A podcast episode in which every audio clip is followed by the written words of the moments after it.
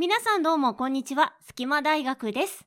今回は成功者がやっている3つのことという内容で、成功者の習慣を3点お話ししていきたいと思います。今現在何かに成功したいと思っている人はもちろんですが、別に成功なんて求めてないよという方も、日々の仕事や生活の中で役立つ内容になっていますので、ぜひご覧ください。皆さんの今日からの生活に活かせる気づきがあれば嬉しいです。では早速参りましょう。成功者がやっている3つのこと。1つ目は、とにかく即行動するということです。これはもう数えていてはキリがないくらいのたくさんの方が言っていて、皆さんもそんなのは聞き飽きたよと思われるかもしれませんが、何よりも大事なことなのでご紹介します。皆さんも行動を起こさなければ何も始まらないということは分かっていると思います。ではなぜこのとにかく即行動するということを多くの成功者が言っているのでしょうか？それはすぐに行動することによって挑戦の数が増えるからです。成功する人というのは特別な才能があって一見すべてうまくいっているように見えますが実はそれはその人のうまくいった部分だけを見ているだけに過ぎないのです。彼らは私たちの見えないところで誰よりも挑戦し失敗と成功を繰り返しておりその積み重ねとして今の大きな成功があるのです。中国最大の EC サイトであるアリババの創設者であり、総資産は約4兆円とも言われている中国一の大富豪ジャックマーも、アリババで成功するまでに40社以上も様々な会社を起こし、すべて失敗していたそうです。しかし結果として彼は今中国一の成功者なのです。彼がなぜ成功をつかむことができたのかというと、企業だけでも40社以上するなど様々な行動を起こしまくることで挑戦し、その中で段階的に成長を続け、結果として成功をつかんだのです。ここまで聞いていただいた方には、そんなことは分かってるんだけど、まず何をやればいいのか分からないんだよ。そもそもやりたいことがないと思われた方も多いのではないでしょうか。この気持ち個人的にも非常にわかります。しかし、このような意見に対して、堀江門こと堀江貴文さんは、著書などで、やりたいことがないという人は、実は気になっている何かがあるくせに、いろいろ言い訳をつけて、それを意識の外に追いやっているに過ぎない、とおっしゃっています。さらに、この状況を打破するためには、こんなことやってもお金にならないし、いや、あんまりいけてないし、などのブレーキをかけるのをやめて、とにかく面白そうやってみたいと思ったことをやってみればいいと語られています。そうやってとにかく行動を起こしてみると、結果としてこれは好きだなとか、これは向いてないなということが見えてきます。とりあえず始めた結果、合わないな、面白くないなと思った時は、やめてまたすぐ他のことをすればいいのです。転職したいけど、副業をしたいけど、と思われているようなビジネスマンの方や、就職よりもやりたいことがあって、など悩まれている大学生の方は、とりあえずその方向にどんな小さなことでもいいので行動してみましょう。小さなことでもいいので、迷ったら即やるという自分ルールを決めてみるのも一つではないでしょうか。即行動によって挑戦する数を増やすことがあなたを成功に近づけてくれるはずです。続いて2点目に行きましょう。2点目は、ゴールから逆算して行動を取捨選択するということです。これはいろいろなタイプの成功者がいて、意見やポリシーも様々だと思いますが、最も再現性が高い方法だと思ったのでご紹介します。一つ目に話したように、どんどん行動した結果、これをもっと掘り下げてやってみようというものが決まった後には、ゴール、つまり、いつまでにどうなりたいのかを明確にし、そのゴールから逆算して必要な行動と必要でない行動を取捨選択することが大切になります。例えば、副業をいろいろやってみた結果、YouTube チャンネルをやっていくのが自分には良さそうだとなったとします。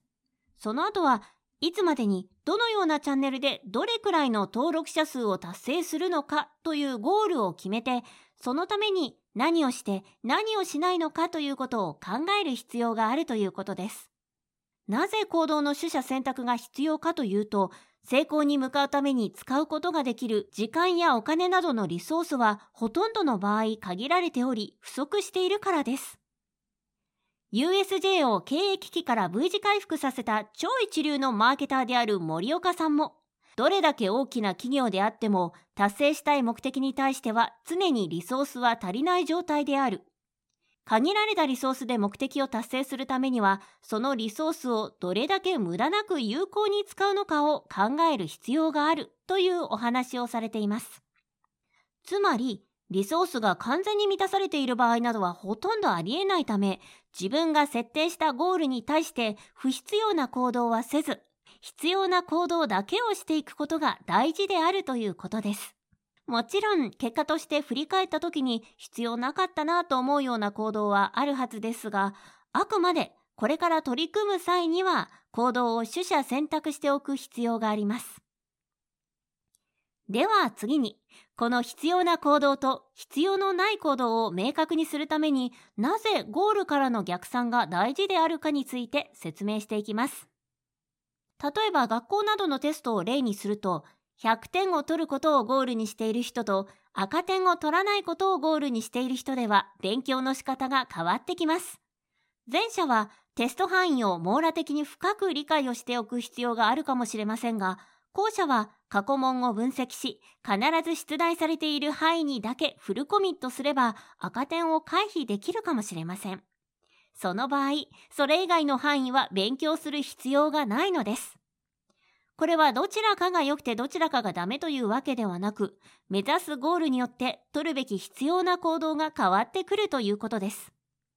赤点を取らないということがゴールなのにもかかわらず、何も考えずに網羅的に勉強を進め、結局時間が足りず全分野が中途半端な理解になり、結果として赤点を取ってしまうというようなことは実際によく起こります。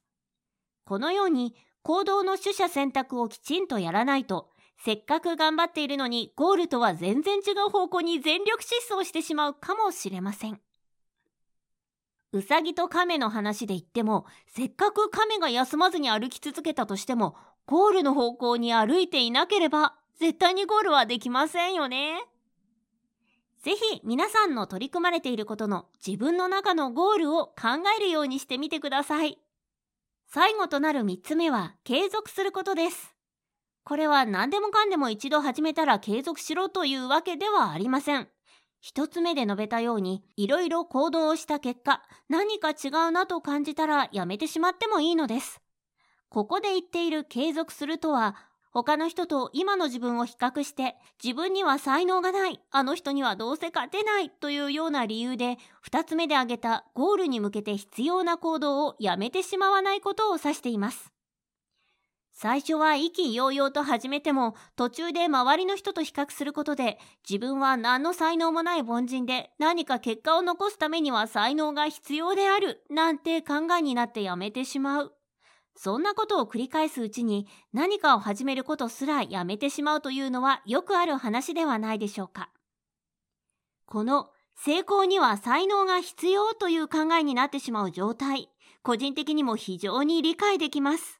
現在のように SNS などですごい人の情報がすぐに入ってくるような時代だと余計に自分には何もない、この人たちは才能にあふれたすごい人だと思っちゃいますよね。しかし、日本でも発売され話題となったグリッドという本の作者でもあるアンジェラ・ダックワースさんはこの考えに脳を突きつけています。なぜそのような主張をされているかと言いますと、この方はアメリカで心理学などを学び、あらゆる分野で成功している人を調査されたそうです。その結果、例えば IQ などの才能と呼ばれる能力と最終的に残している結果には相関がなかったというのです。そして、様々な分野で結果を残して成功している人が共通して持っていたのが、継続してやり抜く力だったと語られています。つまり、最終的に得る結果に対して才能は大きな問題ではないということをおっしゃっているのです。うーん、そうかもしれないけど、その継続をするのが何より難しいんだよ、と思われたかもしれません。この問いに対してもアンジェラさんは答えてくれています。継続する力を身につけるために必要なこと、それは成長志向を持つことです。成長志向とは、人の能力は固定のものではなく、努力によって変えられるものと信じる思考です。つまり、何かに失敗したりうまくいかない場合も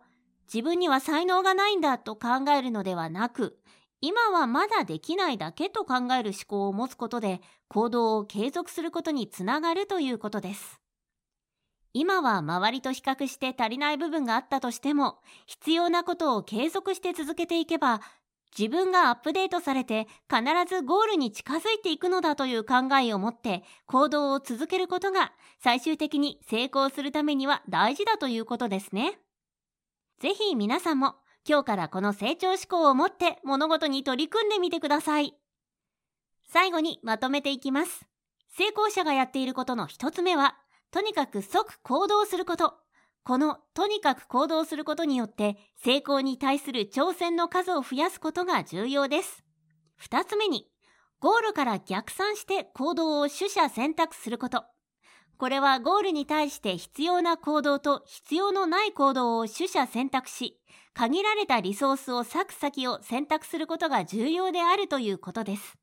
この段階では、まずはやることよりもやらないことを決めることがおすすめです。最後の3つ目は、継続すること。今の自分と周りを比べて、才能という言葉に逃げて行動をやめてしまうのではなく、